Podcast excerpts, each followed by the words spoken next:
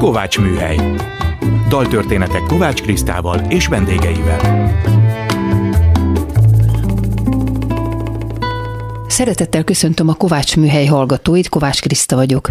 Hallgassuk meg mai daltörténetünk témaadó dalát, Szirtes Edén a Mókus és Vörös István dalát az Ördögszáj című darabban énekeltem, a címe Annyira szeretlek.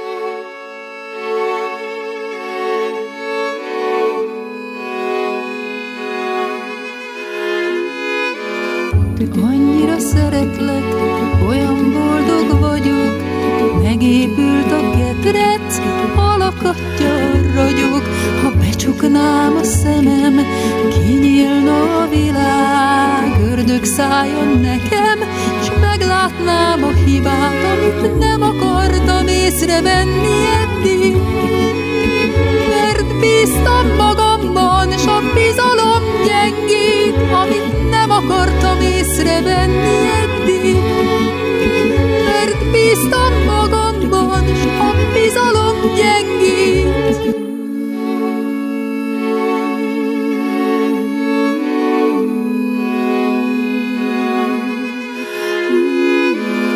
A hazugság erőt ad, elszívja mástól a bizalom benőtt, már a létben gátol, süt a nap az ég az árnyék fekete. Ha az égre néznék, fölzuhannék vele, süt a nap az ég ki, az árnyék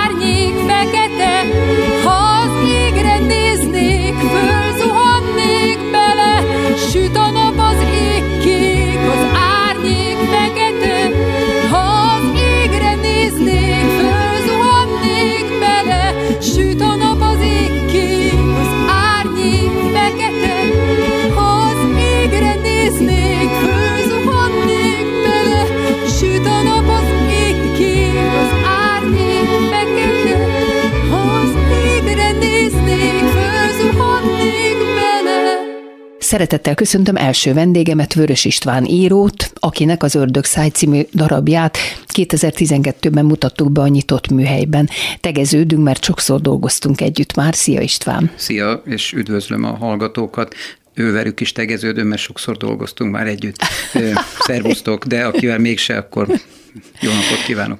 Hát ez a darab egy kis faluban játszódik a Horti korszakban. Kérlek, meséld el a történetét. Úgy éreztem, hogy meg akarom érteni apámat, és apámat pedig az anyjához való viszonyon keresztül tudom megérteni, és őt pedig a nagymamám és a nagyapám furcsa viszonyából, vagy abból a múltjából, amit nem ismerek, és amiről csak legendákat hallottam, és ezek a legendák családi szépítő és torzító legendák voltak, plusz hallottam külső embereknek a viszonyát a nagy, nagyapámhoz, akik esetleg valahogy nem is gondolták, mert a másik ágon ismertek. Ugye mind a két ö, nagyszülői ág Mórról származik.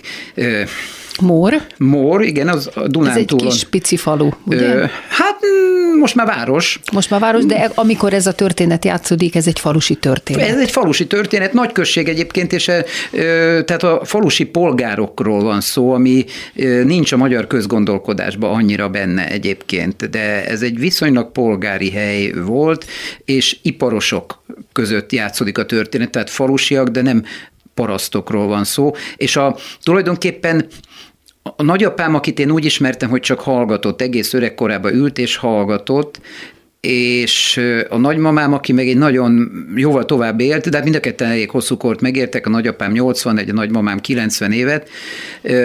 A nagymamám nagyon gonosz nő volt, de nagyon vad gonosz nő, annyira vad, hogy a 90. évében bemászott egy betörő a lakásba, és annyira üvöltött vele, hogy kimenekült a betörő.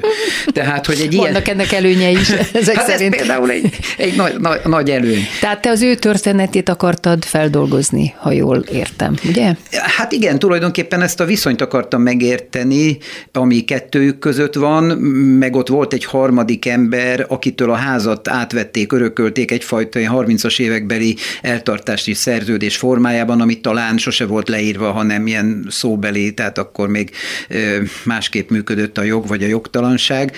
És Ő a bábi a darabban, a ugye? bábi, igen, aki viszont, akiről én annak idején rosszakat hallottam, mert a nagymamám torzító szemszögéből rossznak kellett látni. Tehát ugye itt az, az van, hogy végül is ezt a, a bábit, aki a ház, és a, a kovácsot aki ide kerül ebbe a faluba, és a származása kicsit ködös. Az az alapszituáció, hogy egy idegen jön a faluba, és ez tulajdonképpen felbojdítja az itteni viszonyokat, és mindenkit valamilyen módon megmozgat, és Igen. átalakításra kényszeríti viselkedésben. Csak erről egy picit többet még mesélj, hogy kik a szereplők. Női főszereplőnket is fölzaklatja ez, a, ez az új férfi, aki egy varrónő, és meg akarja szerezni magának, de az érkezett férfiú inkább a ház a szállásadó nőjéhez vonzódik, aki kicsit idősebb nála, de e, hasonló vérmérsékletűek, e, tehát illenének egymáshoz, de teljesen szétvágja ez a fiatalabb, nagyon arcias, rámenős, intrikáló, e, szerelmi intrikához is értő nő, és az ő háromszögük e, története Plusz amik... van még két nő a darabban. Igen. A sok... testvér, ugye a varrónőnek a másik testvére, aki szintén egy varrónő, és Igen, akkor ez... van egy ilyen rossz asszony, vagy rossz lánya még a negyedik nő. De az inkább olyan valaki viszonylag számottevő embernek a felesége. Igen, Tehát, igen, hogy, igen. És akkor hát ezek mind egymásnak feszülnek, majdnem mindenki jó szándékú, de hát Szóval végül is itt az a tragédia csak, hogy, hogy nem valósul meg az igazi szerelem, ami persze zárt falusi közösségekben nem mindig tud megvalósulni. Persze a megérkező idegennek nincs helye, tehát ilyen értelemben nincs kijelölve neki, hogy... Az, hogy ő zsidó, ugye ez kiderül a darabban. Ez mennyire befolyásolja őket? Te mennyire határoztad meg a dátumát ennek a eseménysornak, amit itt látunk? Hát ez ugye a 30-as évek eleje, és egyébként pontosan az is érdekelt, hogy ez egy sváb falu, sváb közösség, vagy az én gyerekkoromban svábok és magyarok között meglevő és bujkáló, vagy nem is annyira bujkáló antiszemitizmusból értesültem arról, hogy a nagyapám kalapban eszik. Tehát zsidó. Mármint, hogy ezt valamilyen módon így gondolták, hogy ez a zsidónak egy, és sose láttam kalapálni, de hogy, hogy ez így, így volt meghatározva, és szerintem egy ilyen ködösen, tehát, hogy nem, nem tudtam hova tenni az egészet, és én magam is meg akartam érteni, mert tulajdonképpen úgy értelmeztem, hogy elmenekül a zsidó törvények elől a nagyapám, a Dunatisza közéről, egyébként konkrétan Tápióbicskéről, hogy elmenekül onnan, hogy az egész alól kivonhassa magát, és meg is történik, tulajdonképpen elnézik neki, nem, nem firtatják, nem firtatják a, a származását, de, de tudom, hogy tudják, mert családi legenda is van, hogy kár, nagy kártyás volt. Ugye, amikor az, a mi történetünk véget ér, akkor már nincs ért, semminek értelme, és állandóan kártyázott, és volt, hogy, és mindig vesztett, és három ember tartott el az ő kovácsi fizetéséből, legkevésbé a családját és akkor mondták neki, hogy na csak ne nagyon ugrálj, mert elvitetlek. Tehát, hogy tudták is, de mégsem. Tehát, hogy ez csak egy fenyegetés volt, de igazából nem adta föl senki, és nem is lett ilyen problémája, tehát miközben vittek el zsidókat Mórról, őt nem. Tehát valahogy úgy tudják is, meg talán el se hiszik, és bennem is így való ért a fejembe, és az se volt világos, hogy lehetséges volt-e kibújni így a horti adminisztráció alól. Németországban nyilván nem lehetett volna ezt megcsinálni, de hát Magyarországon vagyunk.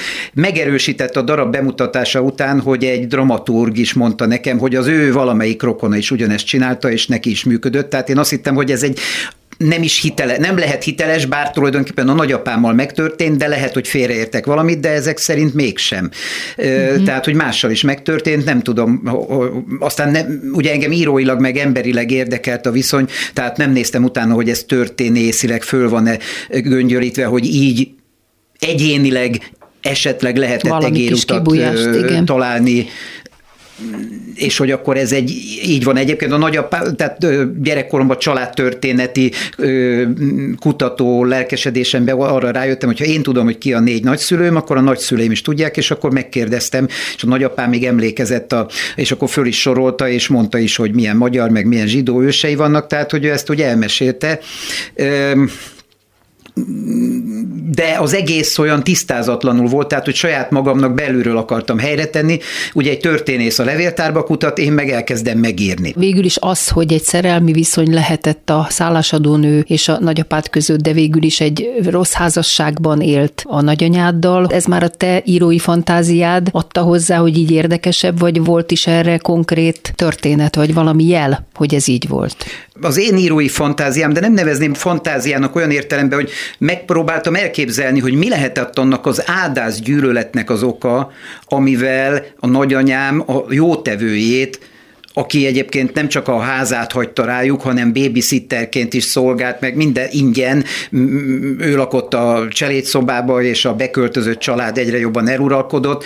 Tehát, hogy mi lehetett ennek az áldász gyűlöletnek az oka, hogyha valakit nagyon utál egy másik ember, annak általában két oka van, hogy az az illető, aki utálja, vagy rosszat tett vele, vagy akit utál, vagy jót, jót tett vele az. Igen, Tehát, igen, hogy, igen. és itt mind a kettő eset azt hiszem, hogy fönnállt, és akkor hát éppen arra következtet értettem, hogy lehet, hogy volt valami szikra a nagyapám és a, a e között a darabban Bábinak nevezett szereplő között, mert ez így megmagyaráz sok mindent. Uh-huh. És nagyon érdekes, hogy a, nagy, a, hogy az saját apámtól hogyan hallom ö, vissza az anyja száj, anyától jövő történeteket, holott az egyik ok, ami engem elindított ennek az egésznek a megírására, az, tehát, hogy nem tudom, hogy az apámnak volt-e anyakomplexusa, de hogy az, az anyjának volt fiú komplexusa, tehát hogy a két testvér közül, a, a nagynéném és apám közül egészen brutálisan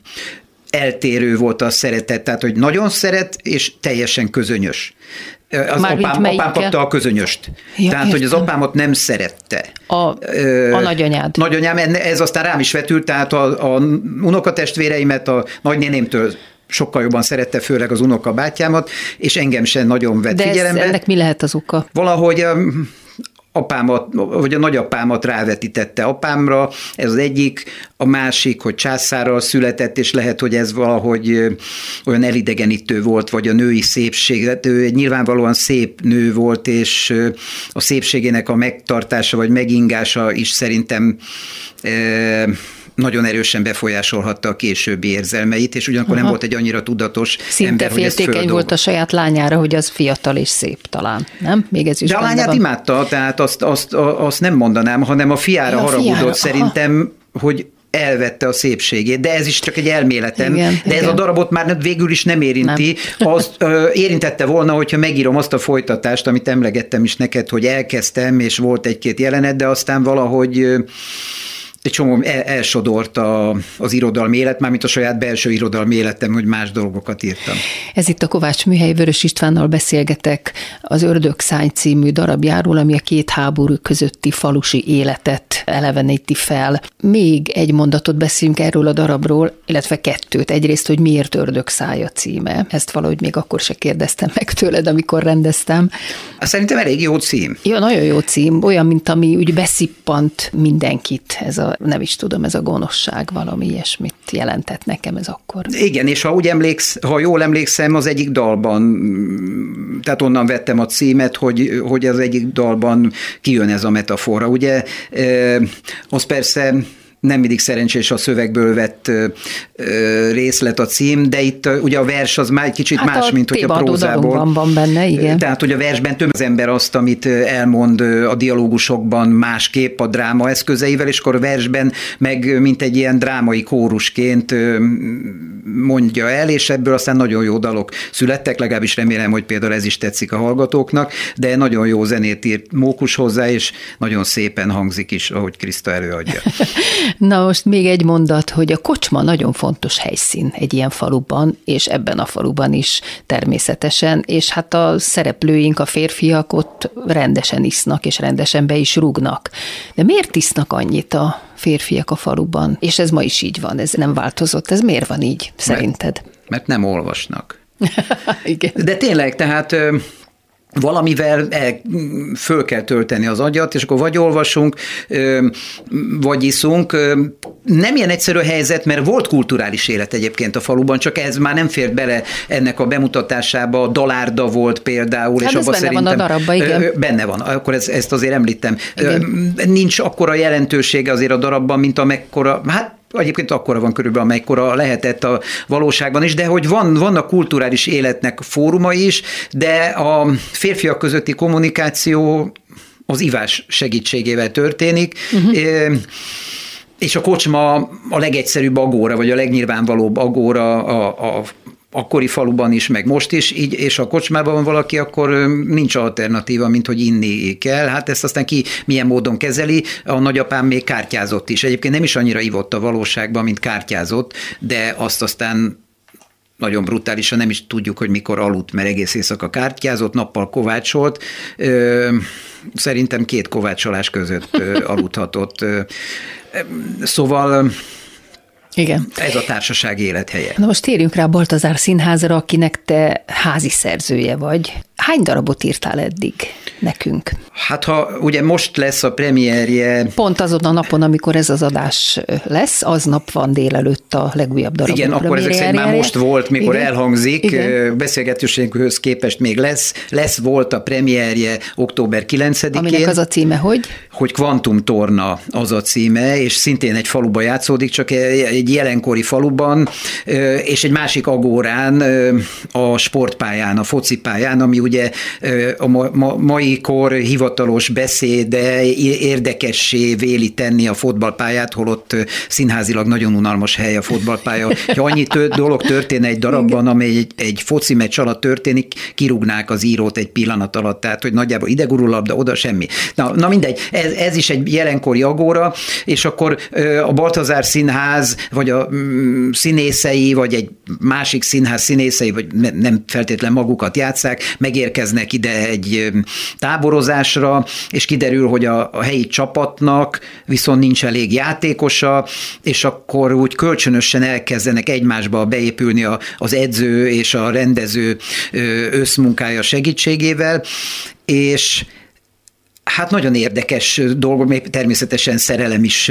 kirobban a, a mi egyik színésznőnk és az egyik helyi focista fiatal, ezek ilyen kamaszkorú srácok, és Hát mi, mind a, mi, tehát kisebbségekről van szó mind a két esetben, mert a focisták nagy rész cigányok, a baltazárosok meg nagy részt baltazárosok, tehát úgy hát hátrányos helyzetű, élők, vagy igen. fogyatékkal élők, vagy udvariasan, hogy lehet mondani, de inkább csodálattal lehet mondani, mert ezek elképesztő érzékenységű emberek, tehát hogy tényleg mások, mint mi, de sok tekintetben jobbak, és ezt a színházban nagyon nagy erővel lehet mozgatni. Nagyon jól írsz felkérésre. Én veled úgy kezdtem dolgozni, hogy az Antigónétra kértelek föl, hogy a kórusokat légy szíves írd maivá, hiszen annak idején is, amikor Szofoklész megírta, akkor az akkori közönségnek szólt. De akkor ők értették, ma mi már nem értjük ezeknek az utalásait, és te remek mai szöveget írtál voltál, csilei bortól kezdve minden volt benne, teljesen mai érthető és a mai közönségnek szólt. Aztán a következő, amit én rendeztem még az üstökös, azt pedig szintén az én kérésemre a társulat tagjaira írtat kifejezetten az egyik kislányra, mint főszereplőre találtuk ki a darabot, illetve te írtad meg. A legutóbbi bemutatónk a világot tartó oszlopok, aminek az ihletője négy újságcikk volt, amit a négy rendező talált, és valahogy neked ebből kellett egy darabot írni, a témákat összerakva. Az a kérdésem, hogy szereted, hogyha így meghatározzák neked a témát, vagy jobban szeretsz úgy írni, hogy egyszerűen jön egy ihlet, és valami saját becsipődésed van, amit meg akarsz írni? Melyik a jobb? Hát igazából az a jobb, ha az ember valami belső út vezeti el, csak arra jöttem rá, hogy körülbelül azt szinte sose játszák el. Erre pont az ördögszája kivétel, amit teljesen saját szándékból írtam, és, és aztán te megtaláltad, megrendezted, rádióba is ment Soltészki Tibor rendezésében, tehát hogy az a darab a nagyon kellemes ellenpélda, de egyébként nem látok semmi rosszat a megrendelésben sem, amennyiben az nem korlátozza az embernek a művészi Világos, szabadságát, persze, de azért a színház az nem olyan dolog, ahol csak úgy össze-vissza szárnyal az ember, mert minden korlátozza az úgynevezett művészi szabadságot. Hát a Baltázer esetében meg a színészi állomány is, hiszen bennük kell gondolkozzál. De hát az minden színházban, tehát Shakespeare-nek is arra kellett írni, ahány színésze volt, csak kitalálta a szerepösszevonásokat. Tehát, hogy meg kell oldani, és az viszont, hogyha megoldandó feladatok vannak, az egy kicsit olyan, mint a versben a kötött forma, hogy a gyakorlatlan embernek is. az lehetetlenné teszi a megírást, a, a rutinosnak viszont már nem rács, hanem, mm, hanem egy lépcső, amin igen, fölmegy. Igen, igen, igen. Tehát, hogy sokszor éppen ez nagy inspirációt is tud adni, hogy hát igen. hát mi a lehetőségünk, és akkor abból kell kiindulni. Ugye már közben megvan a még újabb darabunk, amit igen, majd együtt majd fogunk novemberbe csinálni. kezdjük el próbálni, erről még mondják három mondatot, illetve annyit én mondok, hogy az volt a kérésem, hogy egy ukrán menekült családot fogadjon be egy magyar család. Ennyi volt az én kérésem, hogy ez egy annyira érdekes helyzet szerintem, hogy egy drámaíró tollára kívánkozik, és remélhetőleg mi ezt nagyon szépen meg fogjuk tudni csinálni a Baltazárral. Ehhez te remek címet találtál ki, mondd el, mert nagyon szeretem. Segítség, segítek. Ugye az a címe... Menekítő dráma, ez az alcím. És alcím, hogy menekítő dráma, ugye nagyon szép dolog segíteni, de annak a minden, mindennapjai, hát ezt nagyon sokan tudják, akik valamilyen formában segítettek, hogy rengeteg nehézséggel járnak, mert a, a segítség, ami mögé szeretet is, szeretetet is képzel az illető, nem mindig tud viszonzásra találni, mert nagyon zaklatott helyzetbe levő emberek nem biztos, hogy mindig megtalálják az adekvát választ, és egyébként, ha meg is találnák, más a kulturális kódjuk, amivel mozognak, hogyha mondjuk ukrán-magyar viszonylatban nézzük, ez nem is olyan távoli, de sokszor nagyon távoli. Itt a mi darabunkban az is van, hogy van egy kis magyar származás is, tehát hogy tudnak magyarul beszélni a menekültek és a, a, a befogadók, de de nagyon bonyolult és eltérő viszonyrendszer a két család között, tehát majd kiderül, reméljük. Igen, igen, ez majd kiderül, és majd remélhetőleg akkor majd megint csinálunk csak erről egy adást, mert annyira izgalmas a téma. Viszont most be kell fejezzük, de egy gyors kérdés hozzád, hogy most zajlik a Klubrádió őszi túlélési gyakorlata. Miért fontos szerinted a Klubrádió, és miért fontos, hogy megmaradjon? Hát minden olyan fórum, ahol szabadon lehet beszélni, elképesztő fontos, és nagyon kell rá vigyáznunk, és nagyon sokan szeretnék megenni, elfelejteni, elpusztítani, egyenek mást. köszönöm Vörös Istvánnak, hogy beszélgetett velem itt a Kovács műhelyben. Szia István! Szia, én is köszönöm szépen! És most jöjjön a Szerelem című ciklusból egy részlet, játszik a Kolinda együttes.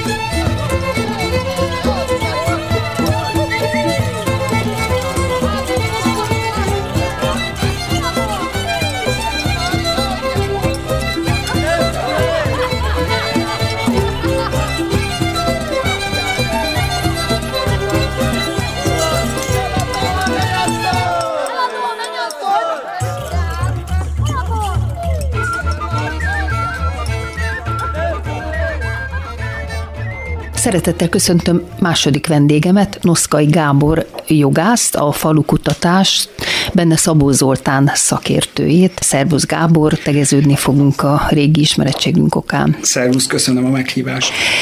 Meséld el nekünk, hogy mi volt az a falukutató mozgalom a két világháború között. A történet hosszabb a rendelkezésünkre álló időnél. Gondolom.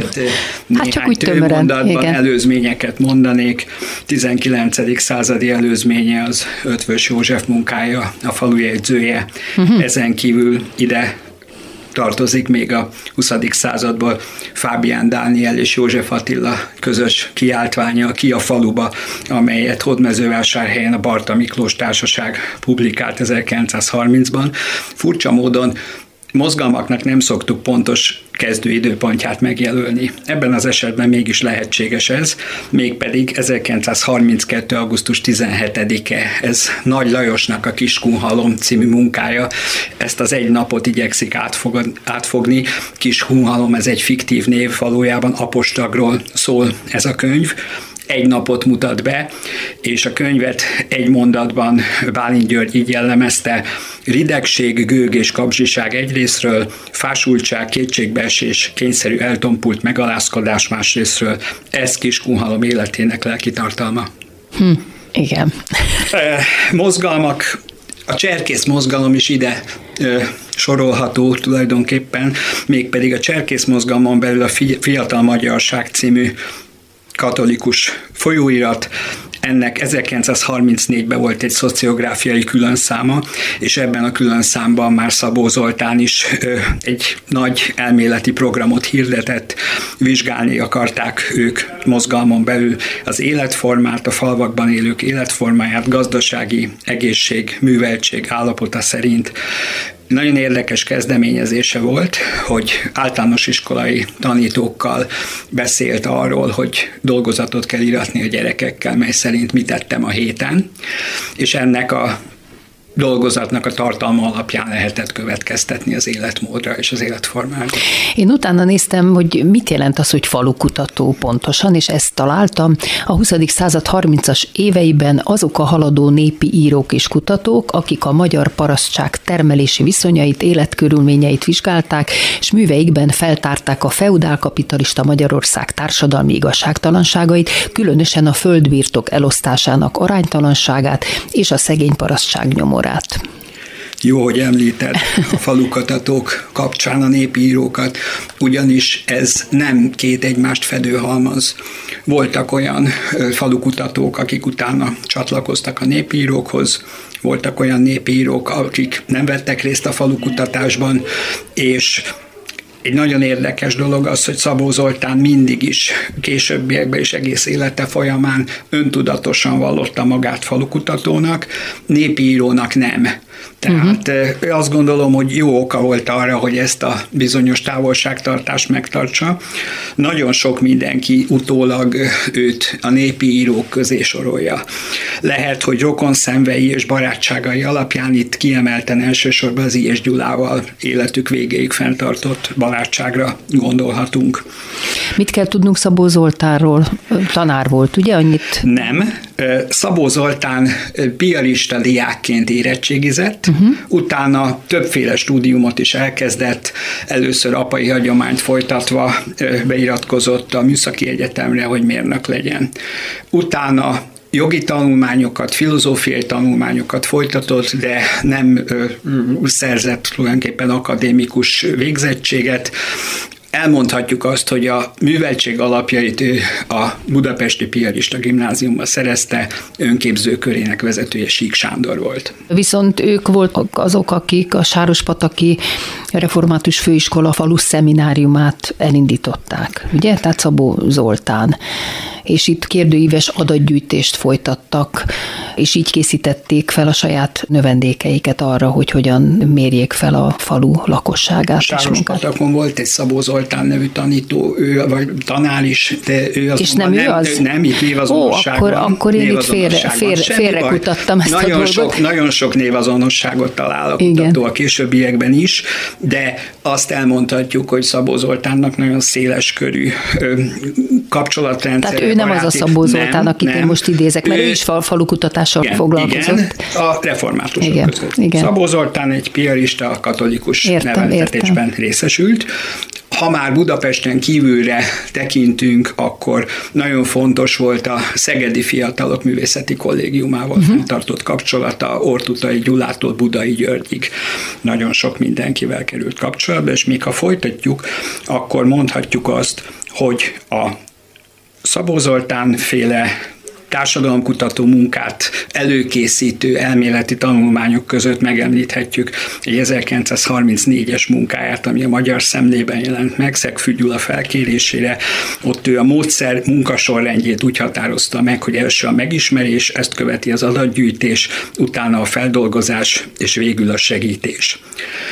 Ugyancsak a Magyar Szemlében 1935-ben jelent meg a Hét falu táplálkozási viszonyai című Szabó Zoltán tanulmány, ahol is már megjelenik Tard község. Ja, ez a, amit a tardi helyzetet írt. Így van, így van. Aha. Itt még egyelőre tanulmányként, és még csak a, a táplálkozási viszonyok feldolgozásában, de már azt írja Tardról, hogy Tard táplálkozás dolgában nincs különbség szegény és gazdag között, három embernek van 30-32 hold földje, de ezek is éppen olyan szegények és eladósodottnak érzik magukat. A korabeli kritika azt írta erről a könyvről, a Tardi helyzet című könyvéről, hogy az emberek először olvashattak olyasmiről, amiről mindenki tudott, de senki sem merte addig leírni. Pontosan.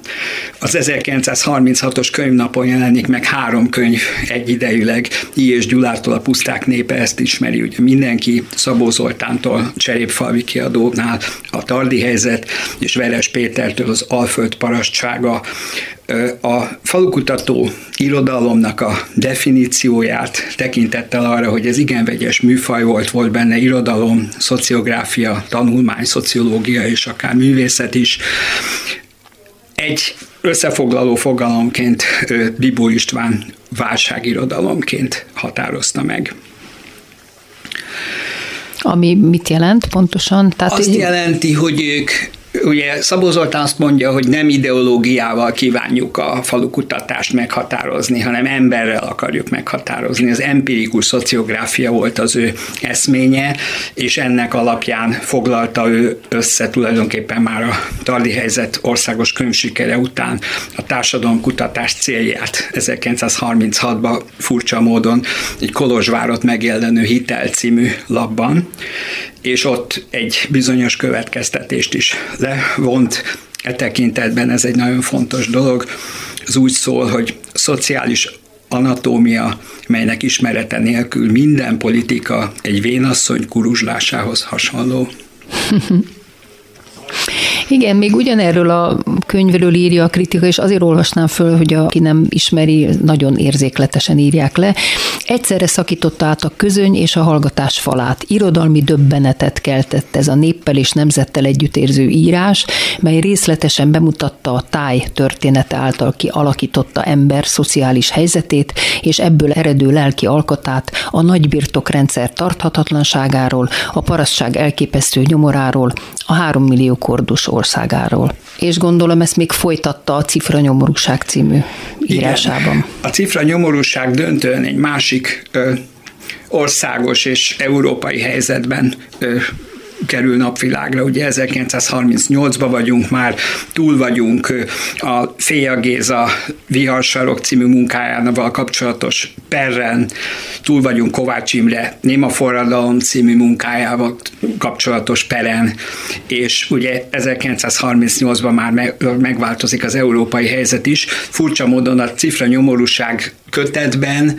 utolérhetjük azt a pontot, amikor Szabó Zoltán értesül az Anschlussról, arról, hogy ugye Ausztria a harmadik birodalomhoz fog tartozni, és az ezzel kapcsolatos döbbenet, ez, ez meg is szakítja, kizökkenti őt az írásból. Nagyon érdekes, hogy csak röviden címszavak szerint, hogy milyen tartalma van ennek a cifra nyomorúság, Cserhát Mátra, Bűk földje és népe című kötetnek. Itt már szélesedik a perspektíva, ez már nem szoros értelemben vett falukutatómű. Ő itt már az egész társadalmat és egy kicsit nagyobb régiót vesz tekintetbe és kutatás alá. A tartalma szerint itt is tájjal és néppel kezd, foglalkozik a parasztok, a munkások helyzetével, a mi szempontunkból talán legérdekesebb az, amit az értelmiségről ír. Itt a címszavak, hogy hogyan vizsgálja az értelmiséget, azt mondja, hogy címmelesek, ezek ugye a nemesi származásúak, jövevények, ezek a közrendűek, vagy a népfiai, külön foglalkozik az úri középosztályról, illetve az értelmiség önszemléletével, ezen belül Európa szemléletével, magyarság szemléletével, népszemléletével, politika szemléletével és zsidó szemléletével.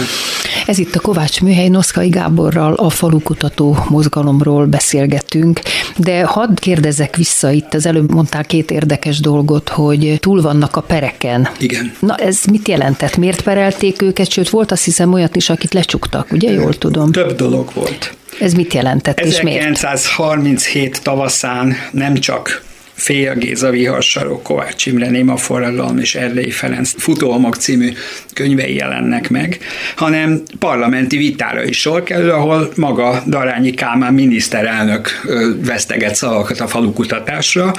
Ő úgy minősíti ezt, hogy a falukutatás nem más, mint konjunkturális szentimentalizmus. A felsőházban Károly Gyula azt mondja, hogy tervszerű hadjárat és izgatás folyik. Tehát tulajdonképpen egy ellenzéki mozgalomnak tekintették tekintették akkor, ugye? Hát sőt, ugye nem csak, hogy ellenzéki mozgalomnak tekintették, hanem elindították a, a különböző eljárásokat, ugye ezeket az eljárásokat ügyészek indították, és úgy került bíróság elé.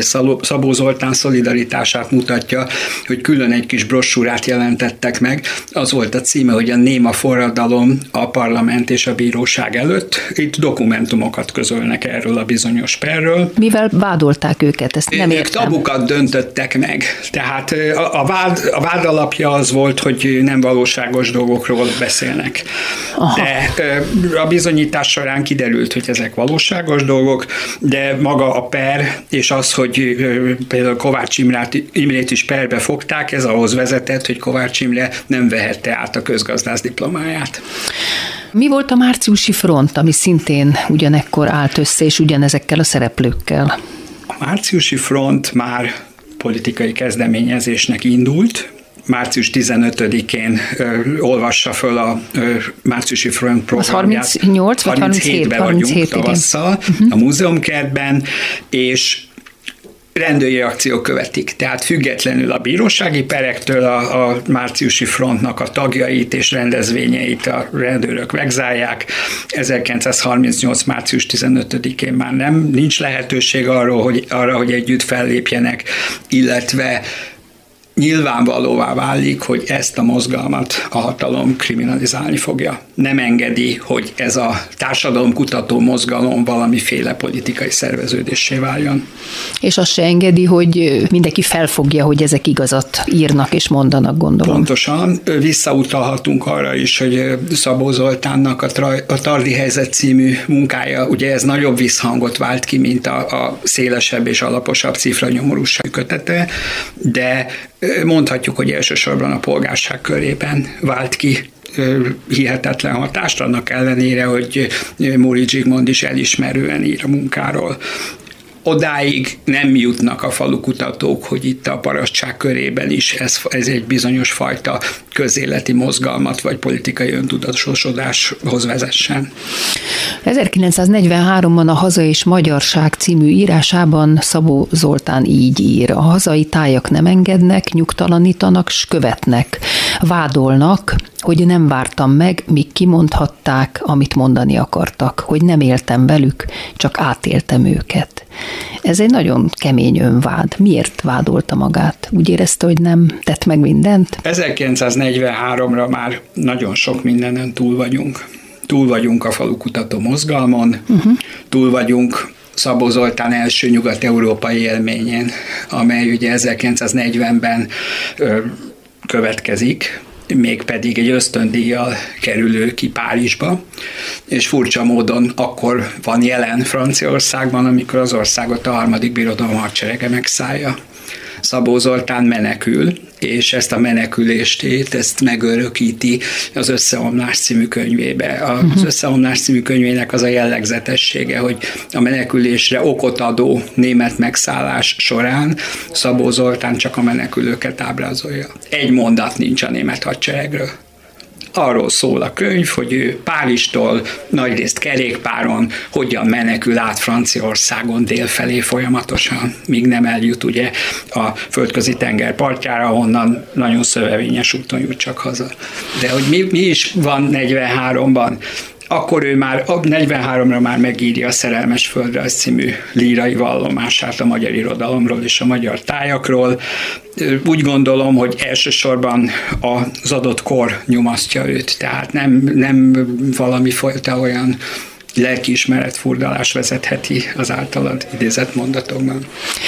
Hát vége a háborúnak, és elindul egy, még egy nyitott ország, amikor ő nyilván a párizsi vagy francia kötődése miatt lesz kultúratassé a párizsi magyar követségen. Majd később már nem vállal közösséget a kommunista hatalomátvétellel, és végül is mit tudunk utána, hogy emigrációban él. Ugye emigrációba vonul. Ő távozik Magyarországról, a saját meghatározás, az életének a második részét nem Magyarországon éli. Franciaországban? Élt. Részben. Tehát Franciaországból megy Angliába, Angliában tölti majdnem a, a, az élete általávő részét, 1979-80-tól tér vissza egy kis faluba, Jocelynbe, Brötány félszigetére, Franciaországba, harmadik feleségével, és ott született kislányával. És nem is akart sose hazajönni ő nagyon kemény volt, rengeteg ö, informális ö, megkeresés volt, hogy, hogy jöjjön, nézze meg, hogy milyen nagy a fejlődés Tardon, meghívja a Tardi TS. Ő azt mondja, hogy addig, amíg ugye magyar, különösen ez az 1956-os forradalom az, ahol ő abszolút kategórikus, az első pillanatban tudja, hogy forradalomról van szó, napi három-négy tudósítást ad kívülről, küszöbön kívülről a Szabad Európa Rádiónál. Nyilvánvaló, hogy aki Szabad Európa Rádióban megszólal, az a Magyar Népköztársaság ellenségének számít. Annyit még röviden, hogy ő nem kíván ebből tulajdonképpen ebből engedni, és úgy gondolja, hogy amíg, amíg a forradalmat nem lehet forradalomnak nevezni, amíg az ország általa is megfogalmazottan ugye megszállt ország, addig, addig ő nem kíván visszatérni. Egyébként nagyon érdekes, az öndefiníciója az nem az, hogy ő egy emigráns, ő azt mondja, hogy ő egy magyar író Angliában. Hát engedd meg, hogy akkor ebben fejezzük be ezt a beszélgetést, illetve egy mondatot még tőle, magát cserélje, ki jelszót cserél ezt is ő mondta, és azért ebből látszik, hogy egy nagyon elfű ember lehetett, aki a saját elgondolásai és az elveihez ragaszkodott. És egy záró kérdés, csak egy mondat, hogy most zajlik a Klubrádió őszi túlélési gyakorlata. Szerinted miért fontos ez, és miért fontos, hogy a hallgatók továbbra is támogassanak minket, és szóljon továbbra is a rádió? Azért fontos, mert a Klubrádió is egyfajta társadalmi autonómia megnyilvánulása. Autonómia ugye egy görög szó, az autos meg a nomos, az önmaga és a törvény összevonásából keletkezett. Fontos, hogy legyenek ilyen kis szabadságkörök. Köszönöm szépen Noszkai Gábornak, hogy beszélgetett velem a Kovács műhelyben. Szerbusz Gábor! Én is köszönöm, minden jót kívánok! És köszönöm munkatársaimnak is, Pályi Márk és Gál Bence kollégáimnak, hogy segítettek nekem az adás elkészítésében. Jövő vasárnap egy újabb daltörténettel jelentkezik a Kovács műhelyben, de Kovács Krisztával és vendégeivel. Banks of the Ohio, azaz Zúg az Ohio, Fábri Péter magyar fordítását Viktor Máté feldolgozásában éneklem. Első vendégem Forgács András író lesz. Vele a drámairodalom szerelmi féltékenységi drámáiról és jeleneteiről fogunk beszélgetni. Hogyan írt erről Shakespeare vagy Strindberg? Második vendégem Szécsi Noémi író lesz. Hogy értékelődtek át a szerelmi büntények, a társadalom hogyan ítéli meg ezeket a helyzeteket régen és ma? A mitúnak van-e köze ehhez? És még számtalan ehhez kapcsolódó problémáról fogom őt kérdezni.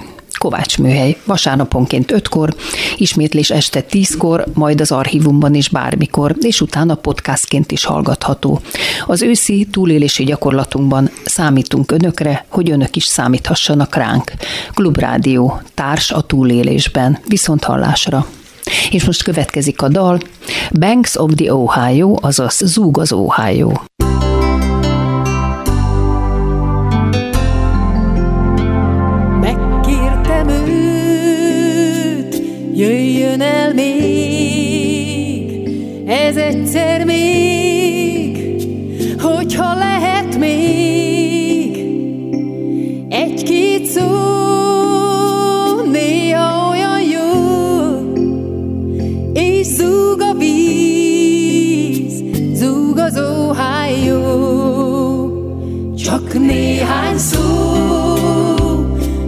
nem kell más, többé más nem ölesz. Egy-két szó néha olyan jó, és zúg a víz, zúg az Ohio. Kezembe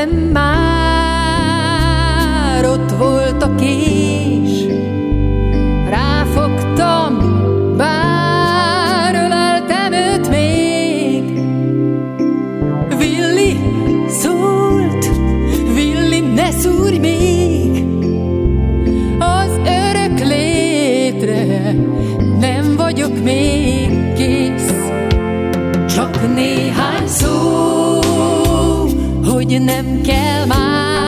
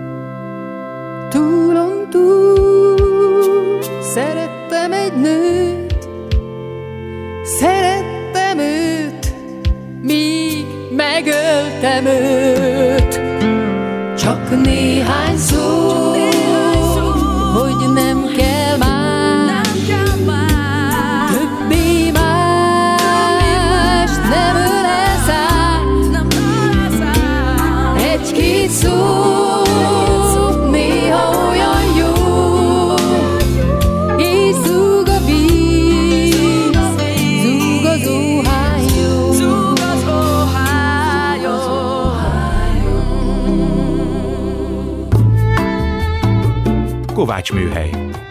Kovács Kriszta műsorát hallották.